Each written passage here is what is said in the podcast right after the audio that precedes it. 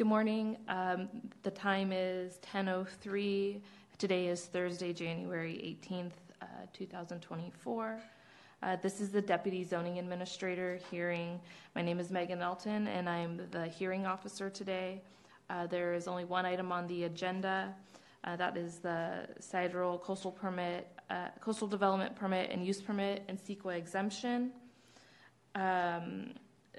And so the applicant has requested a continuance to today's hearing, but I will open it up and provide, allow you to provide any public comment as necessary in compliance with the Brown Act.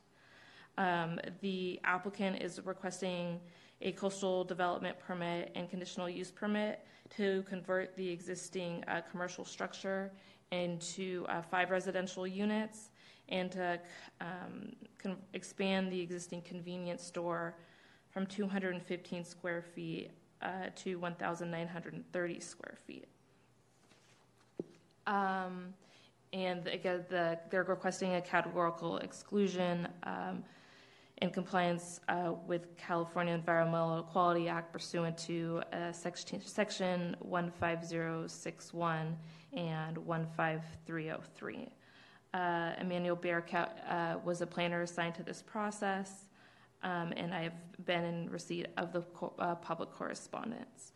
And as I mentioned, the applicant has requested a continuance until February 1st, which is in 2 weeks from today. With that, I will open up the public hearing.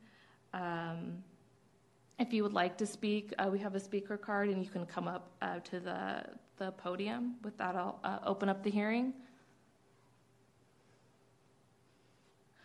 All right. With that, I will close the public hearing.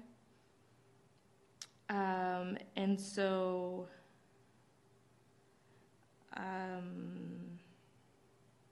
so again, the applicant has requested the continuance, and this item will be heard on February 1st, 2 weeks from today.